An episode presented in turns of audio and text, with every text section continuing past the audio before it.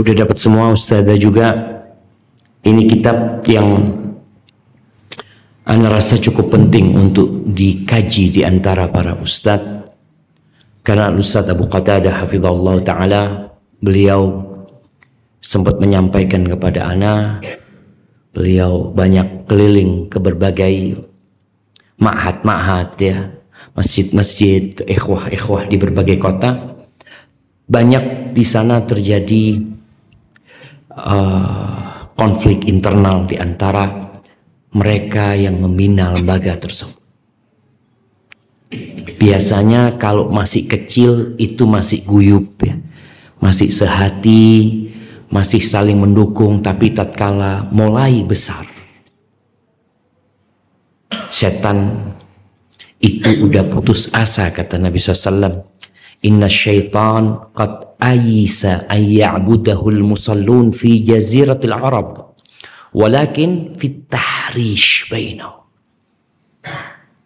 yang setan lakukan adalah bagaimana mengadu domba di antara al-ikhwah al-mutahabin. Yang mereka sama-sama di atas satu manhaj. Yang mereka kadangkala sama-sama di satu perguruan tinggi. Mereka satu alma mater. Tapi tatkala sudah terjun ke dunia dakwah, di berbagai yayasan, di berbagai lembaga, itu banyak konflik internal di antara mereka. Apa penyebabnya? Nah, kalau kita lihat di halaman di tamhid ya. Di tamhid kalau di tempat anak di halaman 11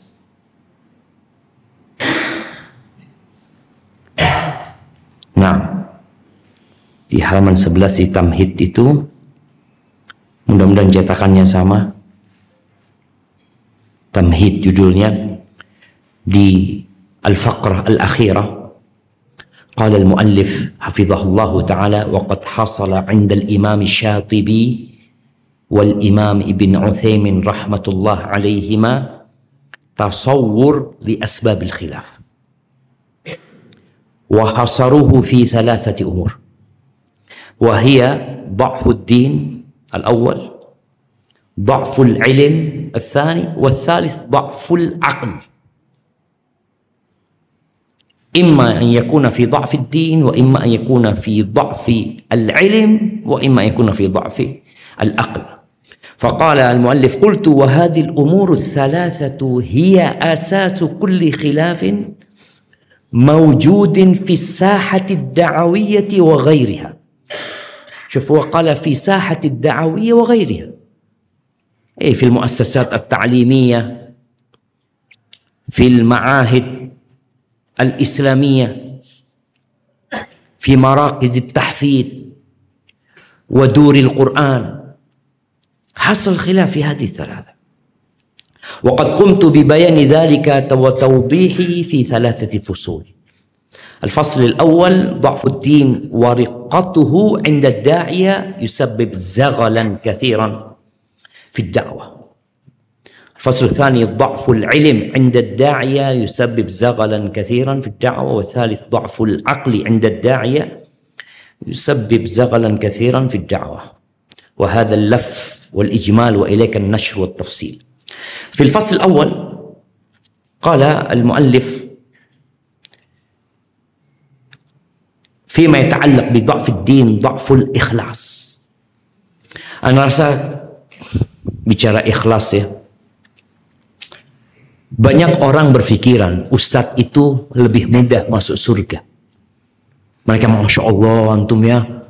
Bahkan ada orang-orang yang mungkin berlebih-lebihan terhadap sebagian Ustadz memanggilnya ya ahlal jannah. Allahu Akbar jamaah. Padahal kita itu sama sama orang-orang awam. Kedekatan kita dengan surga kata Nabi sallallahu alaihi wasallam al jannatu aqrabu ila syiraki ahadikum bayangkan ini disampaikan kepada generasi terbaik umat ini al jannatu aqrabu ila syiraki ahadikum surga itu lebih dekat daripada tali sandal kalian kepada kalian wan naru neraka juga sama dekatnya kayak gitu Cuma banyak orang kebayang kalau ahlul ilm itu sudah ahlul jannah. Enggak. Bahkan kita semua insya Allah tahu nanti dibahas di sini bagaimana yang menjadi korek api nerakanya itu salah satunya adalah ahlul ilm. Bahkan hafid li kitabillah. Qari'ul Quran. Qala al-muallifu al-ikhlas markabul khalas. وهو الركن الركين والأساس المتين لكل عمل فإذا تخلله خلل أو دخن فإن العمل يعتريه من الخلل والدخن بقدر ما يعتري النية قال هنا والبيت لا يبتنى إلا بأعمدة ولا إيماد إذا لم تبدأ إذا لم تبنى ركان أو أركان. ركان إذا لم تبنى أركان. ركان بمعنى أوتاد. وهذا مصداق لقوله صلى الله عليه وسلم إنما الأعمال بالنيات وإنما لكل امرئ ما نوى. قال الإمام الزاهد الورع الكبير سفيان الثوري رحمه الله تعالى ما عالجت شيئا أشد علي من نيتي. هذا وهو سفيان الثوري إمام الدنيا فما بالك بنا نحن نسأل الله أن يرحم ضعفنا ولما ذكر للإمام أحمد as-sidq wal ikhlas qala bihadza irtafa'al qaum lihat jemaah menyebabkan orang itu diangkat sama Allah azza wa jalla kejujuran dia sama Allah azza wa jalla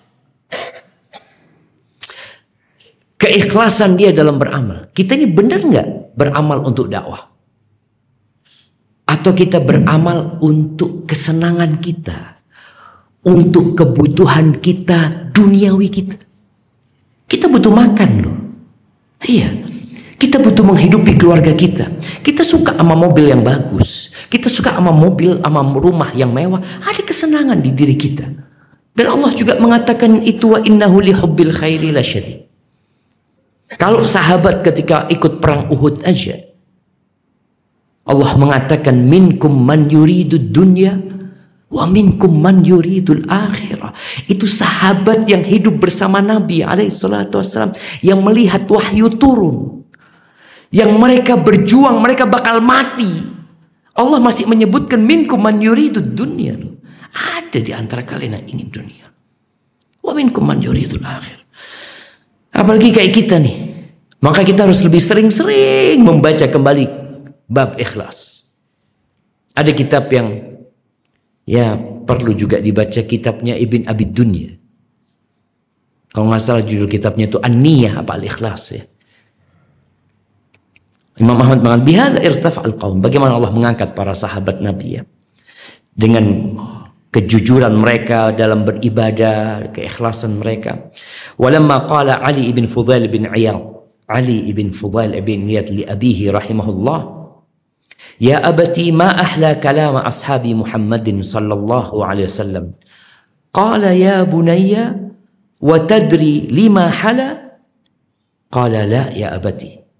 Qala li'annahum aradu bihi Allah tabaraka wa ta'ala. Enak gitu kita kalau dengarkan kalamnya sahabat. Mereka ngomongnya nggak panjang ya. Maka yang dikatakan kalamus salaf qalil Kalam salaf itu nggak panjang-panjang. Antum kalau ngelihat sekarang orang ngarang buku itu berjilid-jilid. Tapi kalau antum lihat tulisan para ulama terdahulu, oh, nggak besar-besar cuma. Tapi manfaat. Kenapa di sini ada niat ikhlas? Sebagian kita nulis buku, kenapa antum nulis buku sih? Untuk apa? Maka kita perlu tanya. Sebagian kita ngajar dakwah, Qala Ibn Nahas rahimahullah, man akhlasa lillahi niyyah athara kalamuhu fil qulubil qasiyati falayyanaha wa fil alsuni dharibati faqayyadaha wa fi aidi salatati makanya kalau antum dengar ceramahnya Syekh bin Baz rahimahullah taala. Bahasanya itu enak itu jamaah. Nggak rumit. Makanya banyak orang yang cinta sama Syekh bin Baz itu jamaah. Dan boleh jadi di sini ada keikhlasan di diri beliau. Beliau nggak bisa ngelihat. Beliau nggak bisa ngelihat berapa yang hadir di majelis beliau. Beliau juga tidak bisa melihat bagaimana orang membangga-banggakan beliau. Enggak. Ini benar-benar sebuah nikmat yang Allah berikan kalau kita bisa ikhlas. Maka ada orang yang Ya kadangkala kita kalau ngasih nasihat orang kemudian orang itu nggak terima atau masyarakat itu nggak terima, ya kita perlu evaluasi. Apa sih niat anda sebenarnya? Wa qala Syekhul Islam Ibn Taimiyah rahimahullahu taala wal ikhlasu lillahi an yakuna Allahu huwa maqsuduhu atau maqsuda an yakuna Allahu huwa maqsudul mar'i atau maqsudal mar'i wa muraduhu Fahina idin tatafajjaru yanabiul hikmah min qalbihi ala lisani.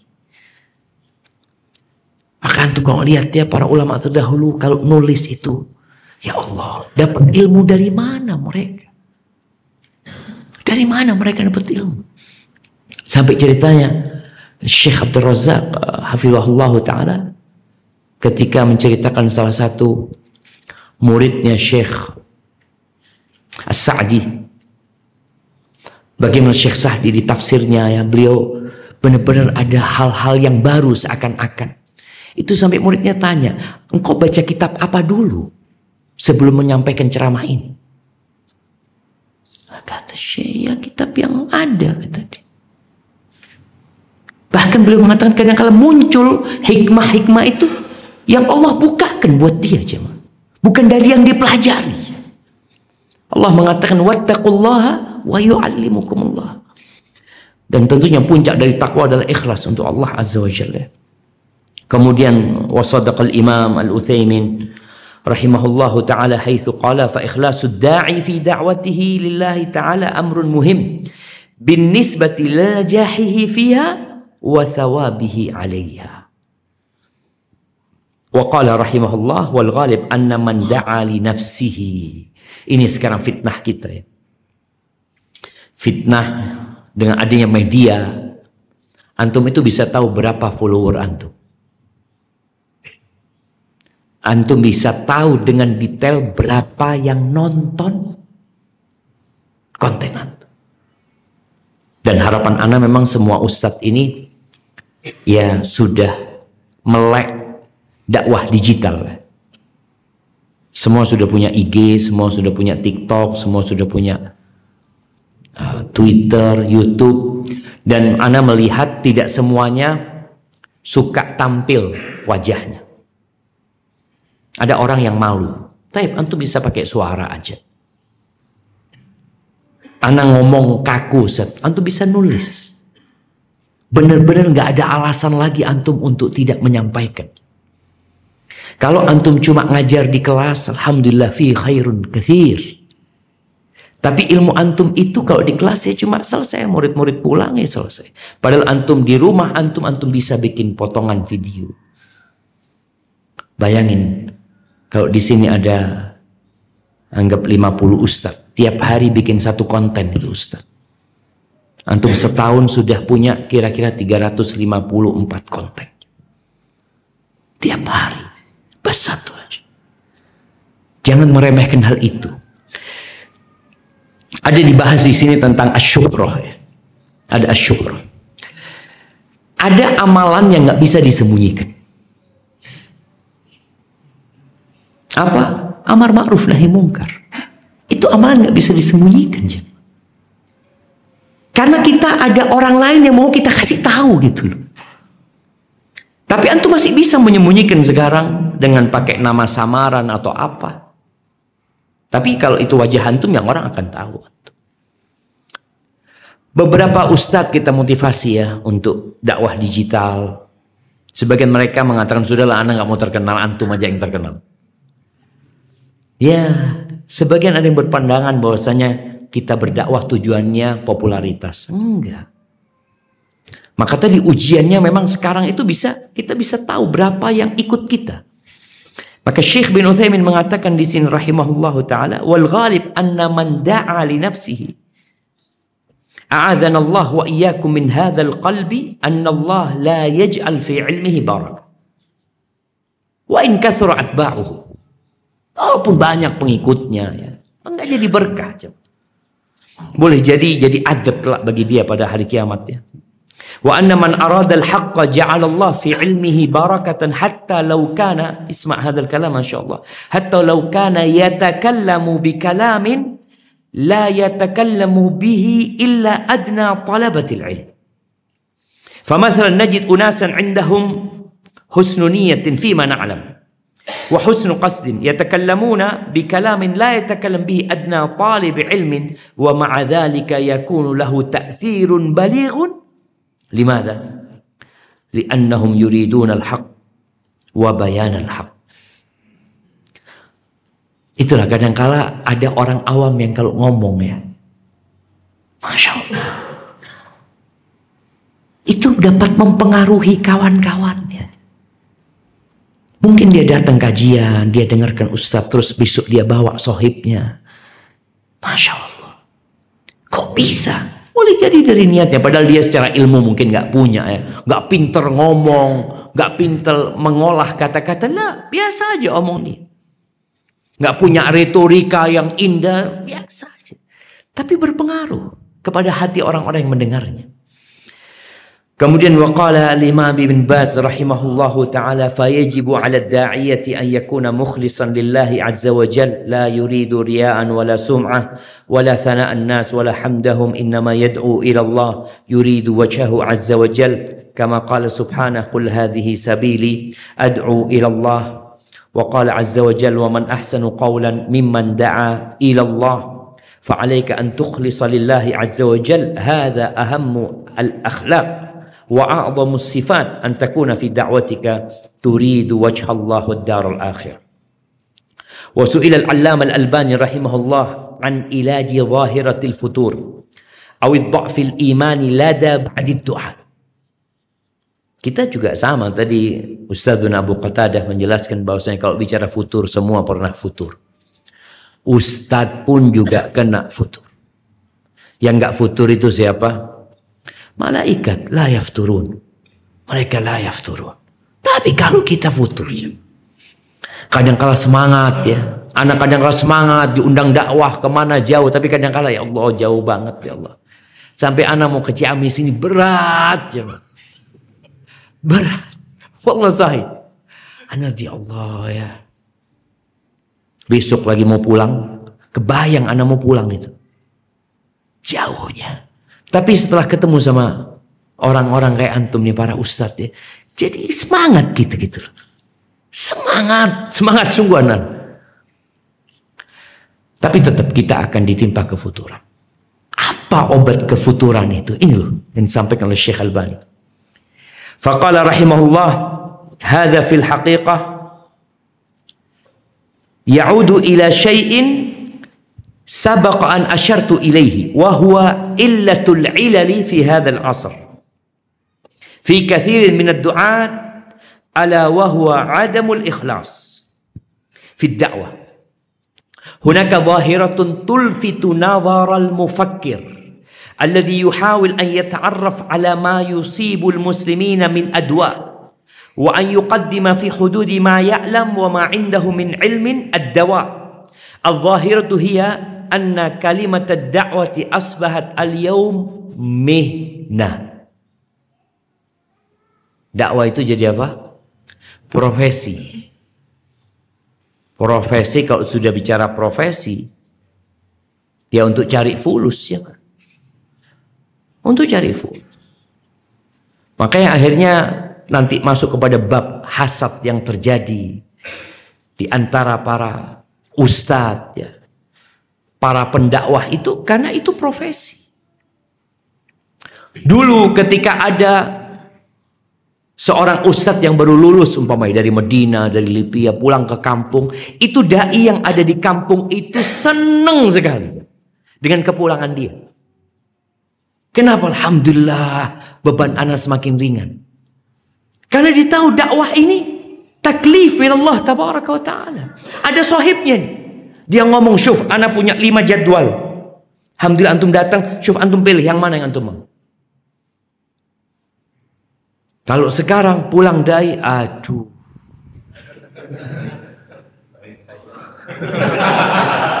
Saingan nih nanti ya maaf. Dan bukan hanya saingan, kadang kala mengatakan, gimana ini ya? Lima jadwal jadi dua nah nanti ya. Gimana kalau ternyata dia lebih enak nyampaikannya? Oh, jadi keributan cuma, jadi keributan.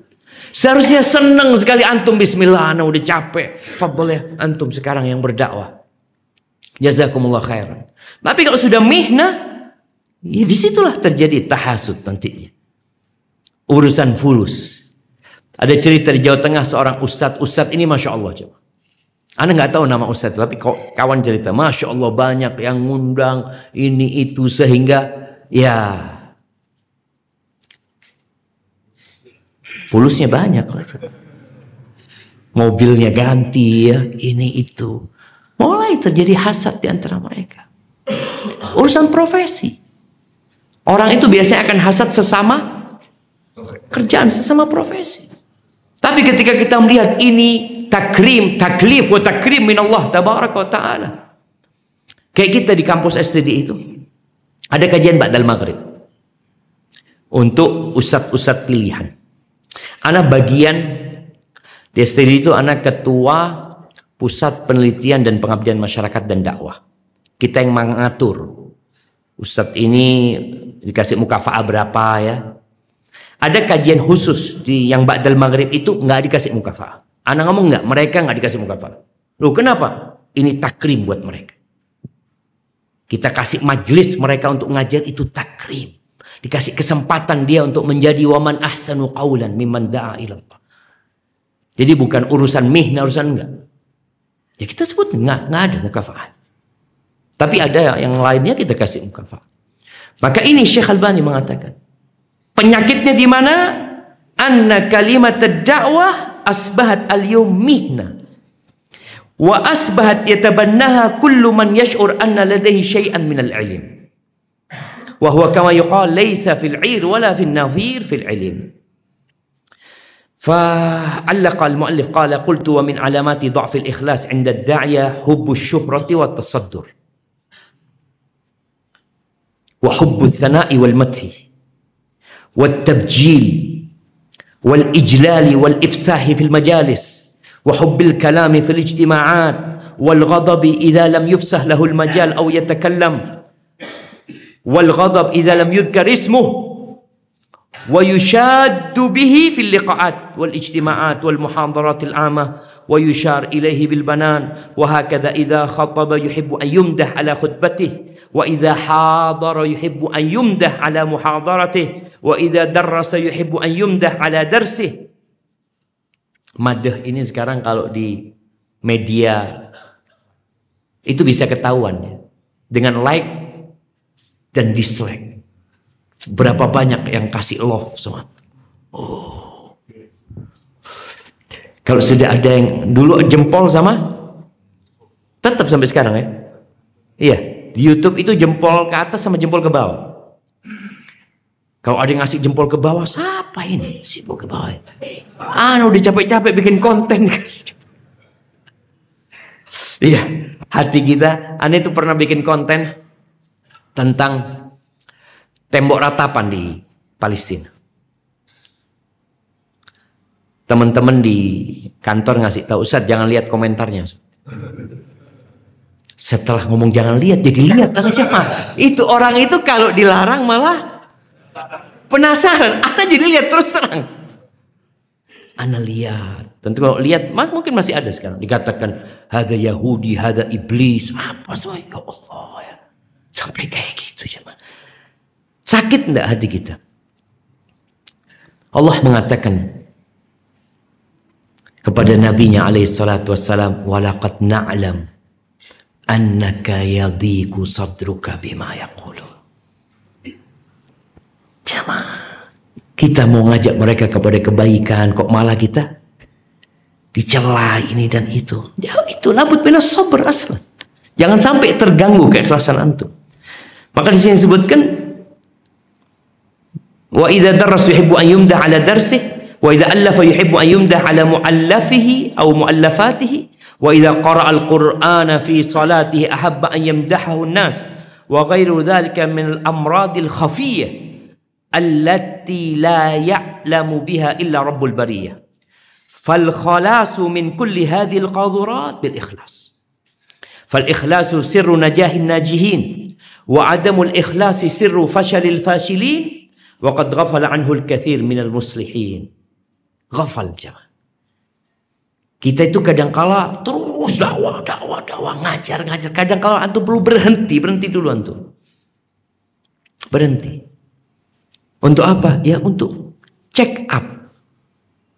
Makanya sekarang itu ada arahan dari dokter untuk check up rutin fisik kita. Kita pun perlu check up tentang hati kita dan niat. Berhenti sebentar. Aneh kenapa ya? Kok anak semangat banget berdakwah ini? Ada apa sama aneh? Jangan-jangan ada niat lain. Fa'idha nuzi'a au al ikhlasu min a'malina asbahat a'maluna haban la qimata laha wa la malmusun fil waqi' وإذا وجد الإخلاص في الأعمال لمسنا الأثر بإذن الله تعالى. فالنية الصالحة ترفع صاحبها إلى أعلى عليين والنية الفاسدة ترميه إلى أسفل إلى أسفل سافلين وكما قال ابن المبارك رحمه الله فكم من عمل قليل كثرته وعظمته النية الصالحة وكم من عمل كثير حقرته النية الفاسدة. Maka kadang-kala kita ngelihat ya ustadz-ustadz yang senior ya hafizahumullah taala. Bagaimana mereka berdakwah? Mereka yang seperti Al-Ustaz uh, Yazid bin Abdul Qadir Jawas syafahullah wa afahu wa radda afiyatahu. Bagaimana beliau berdakwah aja. Ana pernah ke rumahnya beliau Ana ngomong sama beliau Ustaz, Ustaz kayaknya perlu cerita cerita apa? cerita perjuangan Bagaimana dulu, bagaimana antum menyampaikan agama Allah ini. Sekarang baru terasa aja. Bagaimana beliau diusir dari satu masjid ke masjid lainnya. Hafizahullah ta'ala. Sampai beliau pernah cerita ketika ngajar dulu di Dewan Dakwah. Beliau naik bis dari Bogor ke Jakarta. Naik bis Beliau cerita, ya gak ada yang nyambut. Turun dari bis, makan siang. Beliau di warung di depan Dewan Dakwah. Makan di situ. Habis itu beli air untuk diminum di di meja kajiannya. Sendiri. Beliau habis kajian, sampai beliau cerita kajian tambah rame, tambah rame, tambah banyak hadir. Tapi nggak ada yang nawarin mau nganterkan. untuk ke ngantarkan pulang. Sekarang Ustadz Masya Allah, antum lihat anak. Jemput pakai mobil Lexus, oh, pakai patwal. Kita dikasih kemudahan sekarang sama. Tapi kemudahan ini dibangun di atas perjuangan mereka dulu tuh sama. Cuma kita kadang nggak ada nggak sadar kita tuh sama. Kita nggak sadar sehingga muncul karena di diri kita itu ujub ya. Ini nih. Fakam min amalin qalil katharathu wa azmathu niyatus salih. Sedikit tapi jadi besar gara-gara niat. Tapi ada amalan yang banyak jadi remeh gara-gara niatnya salah. Fayan bagi lidda'iyati daiman wa abadan. Ay yatadhakkar nususal wa'id. Wa anna awal man tusa'ar bihi min naru yawmal qiyamati thalatatun, wa minhum man talabal ilma liyuqala alim au hafidhal qur'ana liyuqala hafiz. ومع ذلك لا ييأس الداعية إذا كان يجاهد نفسه في تحقيق الإخلاص.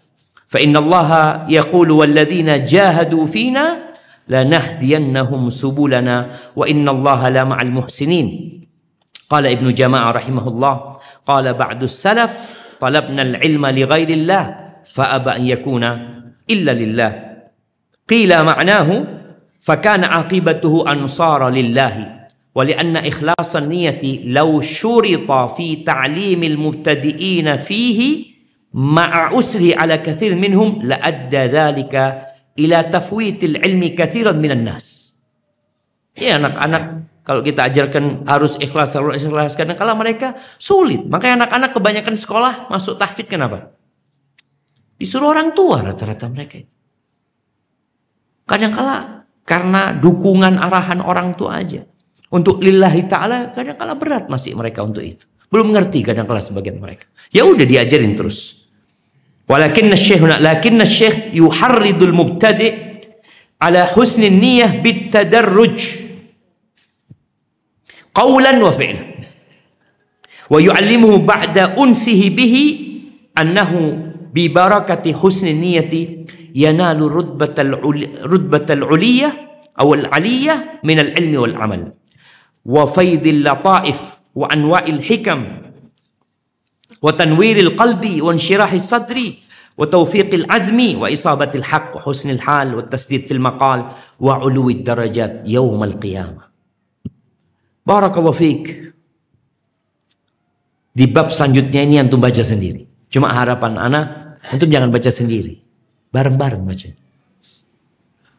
Ya bikin ya berapa ustadz mungkin yang punya waktu berlima, bersepuluh ya. Baca kemudian saling saling mengobatin kita nih ya. Kita ini sama-sama mubtala. Kita mubtala. Udah dikatakan oleh Sufyan al-Thawri, ma'alatu syai'an asyadda ala nafsi min niyati. Tidak ada yang lebih sulit untuk diobat, diobatin daripada niat kita sendiri. Kadang kala kita ikhlas. Nanti tahu-tahu keikhlasan itu jadi lemah. Kita tergoda dengan dunia. Ad-dunya hulwatun khadirah. Inna dunya hulwatun khadirah wa inna allaha mustakhlifukum fiha fayandur kaifa ta'malun wattaqud dunya wattaqun nisa fa inna awwala fitnati bani Israel kanat fin nisa hati-hati Ustaz ini fitnah perempuannya berat. Apalagi yang suka dicurhatin sama perempuan. Nah kadangkala dia menyebabkan perceraian perempuan tersebut dengan suaminya kemudian dia nikahin perempuan. Hati-hati ya. Artinya kita ya jangan sampai merusak rumah tangga orang, berusaha untuk senantiasa memotivasi mereka untuk mempertahankan rumah tangganya dan jangan sampai kita itu nggak boleh khidbah yang dalam masa iddah. Sahih? Iddah raj'i ya. Iddah raj'i nggak boleh sama sekali. Mau ta'ridon atau tasrihan. Tapi kalau iddatul wafa nggak boleh tasrih tapi ta'rid boleh. Gimana kalau masih istrinya orang? Ini belum cerai masih curhat-curhat sama antum. Maka hati-hati. Uh, anak sering dicurhatin sama emak-emak. Kalau anak sudah capek anak kasihkan istri anak sudah sama anti curhatnya. Nanti kalau anti sudah paham baru anak yang kadang-kadang curhatnya sampai setengah jam jam. Kadang-kala kita kadang-kala jadi keenakan dengerin dia. Khatir. Ada istrinya orang kan. Barakallahu fiqh di sini ada ta'alum hubbus syura wa dhuhur, yaqsimu dhuhur, kemudian ada pembahasan tentang sira ba'di du'at ala za'amati da'wah wa riasatiha. Dan itu sudah terjadi. Kemudian tajmi'ud da'in nas haulahu la haula al-haqq ad-da'wah Kemudian at-tahasud baina doa. At-tahasud baina doa. Huwa waqi, marir. Tapi kita harus hadapi. Baik, barakallahu fiik. Mungkin itu yang dapat Anda sampaikan. Kalau bicara mau tanya jawab, tafadhol kalau mungkin Anda bisa jawab. Kalau nggak bisa jawab, ada Ustaz Abu Qatada yang bakal jawab.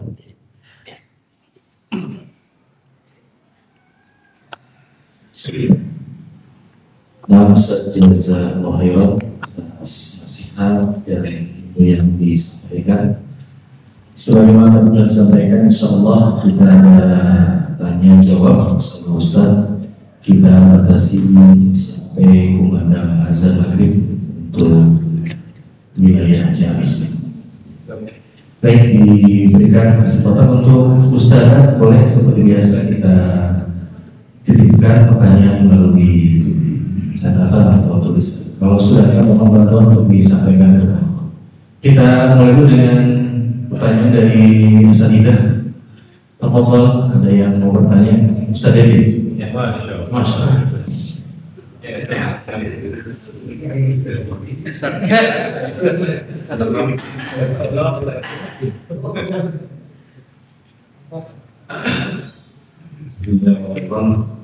Saya juga mau ucapkan ucapan kepada Ustaz tadi yang dikasih buku itu Pak saya. Masya Allah. Mabruk, mabruk. Yang di depan tadi tuh? Iya. Oh, Masya Allah. Oh, yang uang sakunya 150. Bukan yang kecil itu kan? Bukan, bukan. Iya, iya, iya. Masya Allah. Allah ibarat fikum.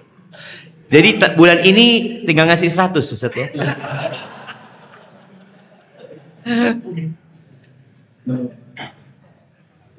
Eh, dalam bab ikhlas ini eh, kalau ada yang niatnya kholis berwajibah 100% dikira Allah Subhanahu wa ini mungkin tidak dipermasalahkan sudah lulus. Tapi di sana ada juga yang eh, beribadah kepada Allah.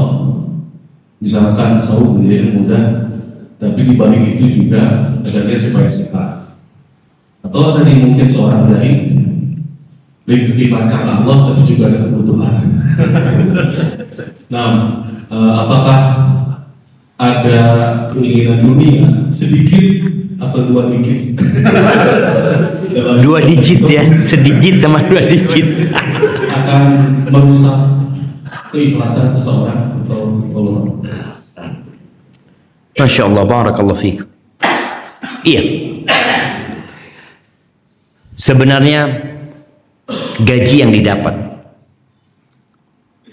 mukafaah yang diterima, selama tidak menjadi niat, ah, halal-halal saja, nggak ada masalah. Sebagaimana para sahabat Nabi mendapatkan harta rampasan perang, mereka dapat hitungan. Cuma tidak diniatkan itu yang dicari. Kalau bicara tentang puasa, jadi ada amalan yang ada faedah duniawinya dan faedah ukhrawinya.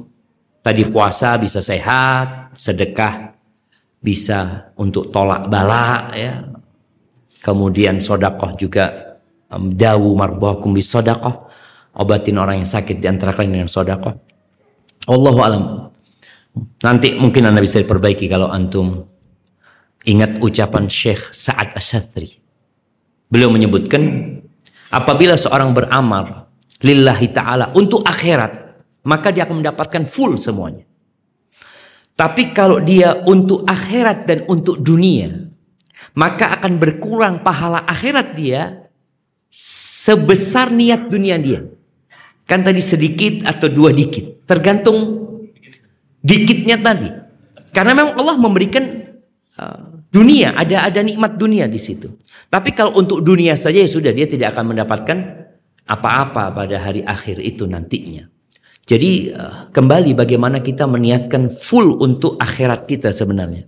Maka tatkala ada seorang sahabat Nabi Sallallahu alaihi wasallam yang bawa seekor onta ya, yang sudah pakai pelana lengkap lalu dia mengatakan ya Rasulullah hadhihi fi sabilillah. Apa jawaban Nabi buat sahabat ini alaihi salatu wassalam? Laka biha yaumal qiyamah yaumal qiyamah sab'u mi'anaqah. Kulluha makhtumah. Jadi diingatkan dengan akhirat. Padahal kan Allah juga akan kasih ganti di dunia sebenarnya. Tapi itu nggak usah diniatkan gitu loh. Tetap yang ditujukan akhirat. Karena faedah duniawi ini otomatis Udah dapat kan sudah dikasih tahu sama Allah, tapi jangan diniatkan. Mungkin seperti itu yang perlu dilakukan oleh para dai. Dan sekali lagi, apa kata Sufyan Thauri? Berat. Berat sekali. Maka jangan jadikan profesi. Ketika kita mau lulus dari Medina, lulus S1 waktu itu. Kita bersama Ustadz-Ustadz itu berangkat ke rumahnya Syekh Ibrahim Ar-Ruhaili hafizahullah taala. Kita minta nasihat. Di antara nasihat yang beliau sampaikan, beliau menyampaikan bahwasanya dakwah ini fardu kifayah. Alaika wa ala ghairika. Tapi ngasih nafkah kepada keluargamu itu fardu ain. Maka jangan sampai antum meninggalkan yang jadi fardu ain. Maka di sisi seorang dai harus berpikir dia punya kewajiban dia kerja umpamanya dia mendapatkan gaji untuk memberikan nafkah kepada keluarganya wa huwa fi sabilillah. Huwa fi sabilillah. Ketika Nabi alaihi bersama para sahabat insyaallah antum semua la yakhfa ala syarifi ilmikum hadzal hadis melihat ada seorang pemuda yang kerjanya semangat dia. Ya. Lalu para sahabat mengatakan radhiyallahu taala anhum laita hadza fi sabilillah. Faqala Nabi SAW Lau kana kharaja yas'a Au la kharaja yas'a Ala abawaini Kabi syaykhaini kabiraini Fahuwa fi sabillah Lau kharaja yas'a Ala auladin lahu sigar Fahuwa fi Lau khari ali uifa nafsahu fahuwa fi sabilillah. Jadi tetap di jalan Allah gitu. Tatkala kita dalam rangka memberikan nafkah ya, itu insya Allah untuk kebutuhan fi sabilillah. Tapi kalau sudah urusannya ria'an wa mufakharatan fahuwa fi sabilillah syaitan. Barakallahu fiik. Wallahu a'lam. Akhirnya. Nah. Nah. Ya, terima kasih atas kesempatannya. Ingin bertanya dan minta nasihat atau motivasinya Ustaz bagi kami para guru di antara yang terkadang menimpa sebagian kami atau mungkin kalau tidak bisa dengan kami ya saya kami ya. terkadang kita ini fokus ngurus umat mendidik santri tapi terkadang lupa dengan keluarga sendiri Ustaz sehingga kita keras kepada saya kita ya. Saya barangkali kalau ada nanti ada yang terima. Misalkan uh, saya kemudian keras agar santri sholat berjamaah tapi kadang melupakan anak-anaknya ternyata masalah main di luar masjid tidak sholat. Maka minta nasihatnya Ustaz bagi kami atau saya. Sehingga tidak melupakan keluarga itu tipsnya seperti apa? Masya Allah. Ya jemaah. Kayaknya ini dirasakan oleh sebagian besar kita. Anak pun merasakan. Anak punya anak. Semoga Allah menjaga dia dan memberikan taufik kepada anak-anak kita semua. Dia kelas 2 sekarang. Terakhir anak khutbah Jumat di masjid perumahan. Perumahan anak. Biasanya anak ngomong sama anak-anak Yusuf, Yusuf ta'al inda babahun. Ternyata dia kabur. Ya. Anak naik mimbar. Dia lari. Main kapal-kapalan. Anak di atas mimbar ngelihat dia main kapal-kapalan. Ya Allah, anak ngomong. Masa anak mau manggil dia? Iya sampai anak semangat khutbahnya itu anak ngelihat ke dia ya Allah pikiran anak jadi jadi kacau gitu. Jadi memang ada hal-hal yang harus lebih kita utamakan sebenarnya. Ada kewajiban kita kepada ma'had tempat kita mengajar. Ada kewajiban kita kepada keluarga kita. Maka di sini para suami ini harus menjalin hubungan baik sama istrinya. Iya. Soalnya dia yang akan lebih fokus ngurus anak-anak kita. Jadi ketika antum bisa bisa apa ya? Bisa minta tolong lah sama istri untuk menghandle anak-anak itu. Karena ada sebagian emak-emak ini, sebagian wanita itu merasa uh, apa istilah sekarang itu fatherless ya. ya. Ketidakhadiran peran ayah. Mungkin dirasakan oleh sebagian emak-emak. Sebenarnya hal itu wajar. Dari zaman dulu kalau dilihat sahabat-sahabat yang berangkat jihad selama empat bulan, enam bulan mereka ya, yang mereka berdagang kadang kala ke Syam, itu baru pulang dua bulan kemudian, itu biasa. Tapi kalau kita pilih emak yang sudah mendukung kita, aman. Bahkan perempuan ini akan benar-benar menanamkan di diri anak kita kecintaan kepada ayahnya. Dia selalu mengatakan, nak bapakmu ini berjuang nak. Bapakmu ini capek. Bapakmu terus gitu. Tapi kalau sudah dapat istri yang mengatakan, ya Allah nak, bapakmu ini mikirin umat. kalau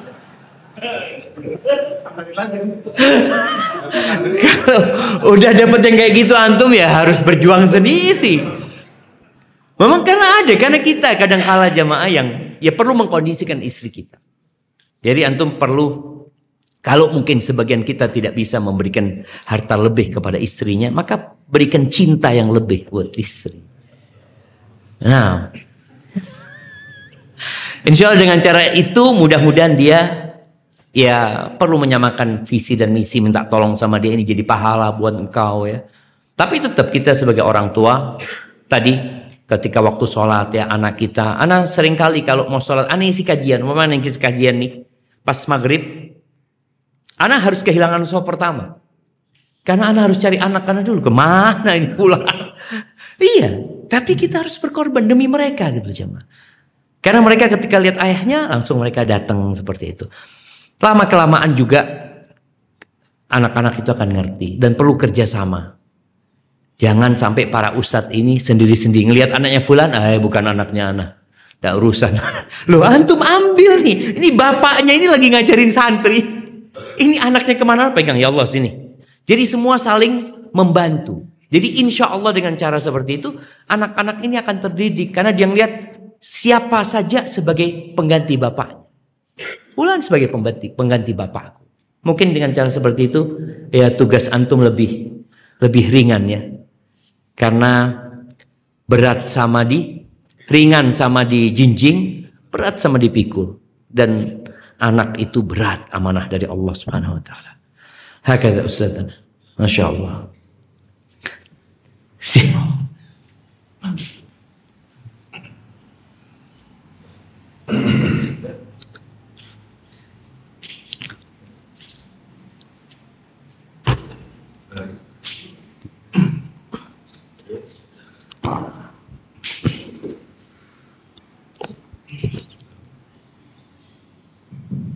أي أخيرا.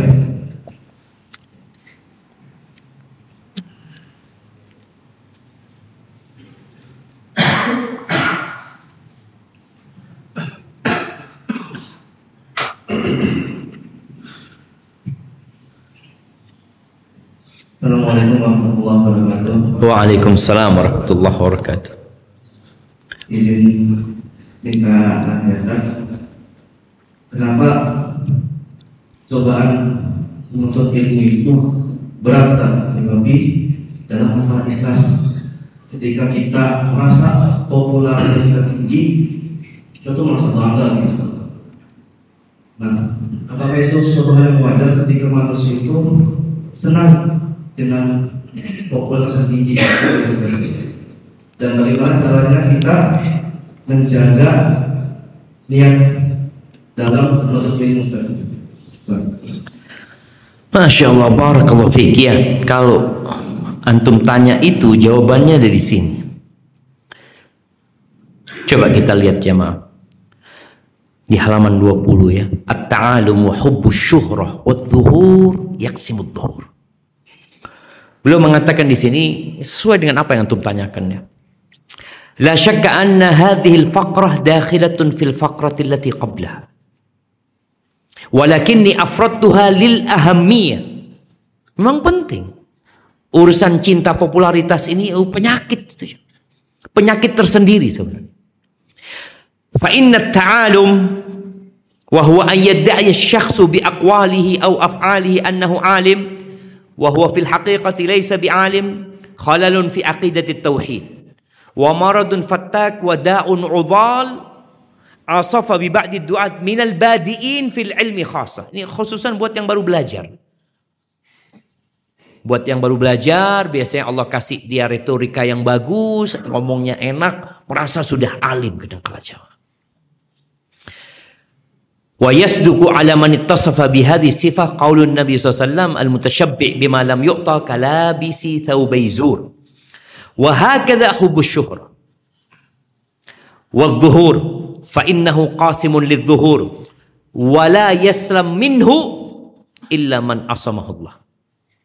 فإذا كانت نية الداعية أن يشتهر اسمه ويلمع نجمه ويرتفع ذكره فقد أسس بنيانه على شافى جرف هار وطلب سقيا ظمائه من سراب بقيئة يحسبه الظمآن ماء حتى إذا جاءه لم يجده شيئا. bayangin lam yajidhu syai'an antum mau punya follower 5 juta mau nonton video antum 1 juta orang ya Antum kalau berpikir ikhlas, masya Allah, ini akan jadi uh, sedekah jariah, ada amal jarin yang terus akan sampai kepada antum. Tapi ketika tujuannya hanya untuk popularitas, ya sudah. Dia akan mendapatkan seperti Fata Morgana, yahsabuhu dham'anu ma'an hatta idza ja'ahu lam yajidu syai'a wa wajadallaha indahu fawaffahu hisabahu wallahu sari'ul hisab. Dakhala fi dhulumat ba'daha fawqa ba'din idza akhraja yadahu lam yakat yaraha wa man lam yaj'alillahu lahu nuran fama min nur Kaifa la yakunul halu kadzalik wa qad qala sallallahu alaihi wasallam inna akhwafa ma akhafu alaikumur riya. Jadi popularitas itu ya riya itu sendiri kan. Wasyahwatul khafiyah. Qala Ibnu Athir rahimahullah, inna syahwatal khafiyah hubbu ittila'in nas 'alal amal. Hubbu ittila' an-nas al-amal. Dia mungkin menyembunyikan amalannya, Jam. Faedah yang Anda baca dari kitab Ibn Abi Dunya berkaitan dengan niat ya. Di situ disebutkan sebuah athar tentang salah seorang rohib dari Bani Israel yang mereka beribadah di dalam gua selama 50 tahun. Kita tahu kan agama Nasrani ini punya bid'ah. Apa bid'ah mereka? Rohbaniyah. Wa rohbaniyatan. Bagaimana mereka beribadah di kuil-kuil ya, di dir-dir, di gunung-gunung, di gua-gua. Disebutkan di situ ada seorang yang beribadah selama 50 tahun. Kemudian Allah perintahkan malaikat untuk menyiksa dia. Memasukkannya ke neraka. Malaikat tanya, Ya Rob, orang ini sudah beribadah selama 50 tahun di dalam gua. Gimana dia diadab? Nah, innahu yuhibbu an yattali an-nas ala amali. Dia menyembunyikan amalnya, tapi hatinya ingin orang tahu sama amalnya. Ini yang disebut syahwal khafiyah. Yang katanya Ibnul Athir, inna syahwatal khafiyah hubbu ibtila'in nas alal amal. Walaupun dia sembunyikan dia. Dia pura-pura menyembunyikannya. Tapi dia kepingin orang tahu dia itu orang yang soleh, orang yang ahli ibadah. Gimana kalau antum benar-benar syuhroh memang. Fatalibul jah wa syuhrah talibu afatin dunyawiyah. جاءت نصوص الوحيين بذمهما قال تعالى تلك الدار الآخرة نجعلها للذين لا يريدون علوا في الأرض ولا فسادا والعاقبة للمتقين وقال تعالى من كان يريد الحياة الدنيا وزينتها نوفي إليهم أعمالهم فيها وهم فيها لا يبخسون أولئك الذين ليس لهم في الآخرة إلا النار ma sana'u fiha wa batilun ma kanu ya'malun. Selesai. Gak ada gunanya. Aja. Walau kanat syuhratu ghayatan yas'a ilaiha wa manqabatan tashawwaqa laha nufusul karimah la akramallah biha sadatud dunya minal anbiya wal mursalin alladhina la ya'lamu adadahum kathratan illallah Wa raghma dzalika lam yadhkur lana al-Qur'an siwa asma 25 nabiyan la ghair. Bayangin coba. Maka kalau antum ketika berjuang di sebuah pesantren ya, lalu namun antum nggak disebutkan. Itu nabi yang jumlahnya ratusan ribu. Itu cuma 25 yang disebutkan. Nabi dan. Maka nggak ada, nggak ada urusan sama syuhra. Nggak ada suruhan sama adba. Ya'ti nabiyun wa ma'ahu rajulun wa rajulan ya'ti nabiyyun wa laysa ma'ahu ahad subhanallah terus di sini waqad kana salafus salih yafirruna min asy-syuhrati مقدمتهم الصحابة رضوان الله عليهم أجمعين فيروى أنه قد حج مع النبي صلى الله عليه وسلم ما يربو على مئة ألف صحابي. فلم يقدر ابن حجر الأسقلاني رحمه الله على قوة حفظه وسعة اطلاعه ومهارة بحث أن يجمع لنا في كتابه الإصابة أكثر من ثمانية آلاف صحابي. فأين الباقون؟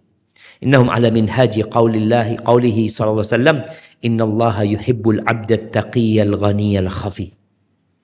ومن اشتهر من الصحابة اشتهر بغير حب أنتم nggak apa-apa jadi orang terkenal. Tapi syuhra. Wa bighairi talabin li hadhihi syuhra. Wa bighairi hirsin ala hadhihi syuhra. بغير حب وتطل الشهرة والظهور وقد حذر سلفنا الصالح من حب الظهور والشهرة wa mimman yaj'aluha hadfahu wa ghayatuhu allati yas'a ilaiha wa tadafarat aqwaluhum al-muhadhdhira min hadzal khuluq ini di antara ucapan Sufyan al-Thawri ya, fama utit fama ataitu anak kau terkenal jadi lebih banyak yang mendengarkan dakwah anak. Eh, tujuannya bukan terkenal, berarti tujuannya bagaimana untuk menyampaikan ilmu ini kepada orang yang lebih banyak lagi. Makanya ketika antum memulai di beberapa media itu ada untuk mempromosikan video antum. Bayar. Bayar, apa-apa. Tapi tujuannya bukan untuk syuhro. Tujuannya anak kepingin orang lebih banyak yang dengar. Cuma antum tahu dengan isi hantu, arti antum. Antum kepingin syuhro apa? Seperti itu. Barakallahu fikum. Ya tentunya berdoa ya. Mohon sama Allah subhanahu wa ta'ala itu menjadi solusi ya. Bagaimana Rasul sallallahu alaihi wasallam ketika mengatakan la syirku akhfa alaikum min dabibin naml. Faqala sahaba wa qila Abu Bakar Siddiq kaifa al-khalasu ya Rasulullah wa huwa akhfa min dabibin naml. Qulu a'udzu billahi an usyrika bika Allahumma inni a'udzu bika an usyrika bika wa ana a'lamu wa astaghfiruka lima la a'lam. Hadza wallahu a'lam bissawab. Baik, ada lagi dari Sabilah yang mau menyampaikan pertanyaan. Tafadhol, Ustaz Fahmi.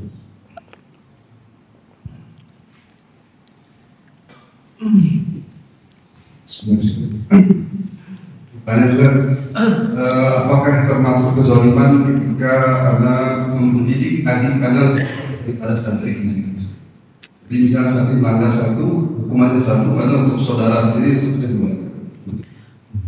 Sama-sama santri sebenarnya. Ya, Santri, masya Allah.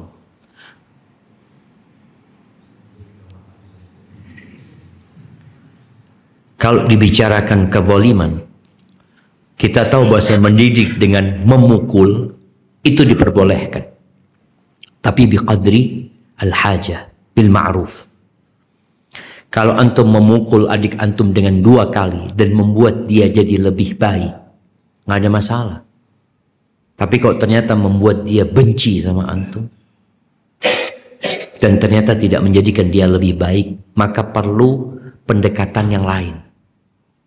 Di sini seorang kakak bagaimana menjadikan adiknya itu cinta sama dia. Jadi setelah antum hukum, antum ajak dia makan. Nah, jangan habis dihukum antum pendeliin ya apa? Antum pelototin dia itu. Enggak. Sampaikan kepada dia, anak ini cinta sama antum. Jadi kadangkala pendidikan dengan cinta ini lebih mengena daripada pendidikan dengan memukul dan teriakan. Anak sering ngomong sama istri anak. Anak-anak itu jangan diteriakin. Terus gimana? Dipegang tangannya. Dibawa tuh anak. Dan ketika menghukum saudara kita, usahakan menghukum dia tidak di depan orang. Antara engkau sama dia aja. Dan dari dulu kita, ya anak kecil sering dipukul sama orang tua. Tapi Masya Allah, orang tua itu kalau mukul anak, dibawa ke kamar anak. Dikunci kamar. Jadi ibu nggak bisa nolongin juga wala apa. Tapi bener-bener antara anak sama sama abah. Jadi mungkin seperti itu. Antum perlu pendekatan yang tidak hanya dengan memberikan hukuman double kepada dia, itu membuat dia jerah, ya ahlan wa sahlan. Tapi kalau ternyata tidak membuat dia jerah, maka takut jadi bumerang, akhirnya dia benci sama sama antum. Maka perlu pendekatan dengan cinta mungkin kepada adik antum. Barakallahu fikum. Nah.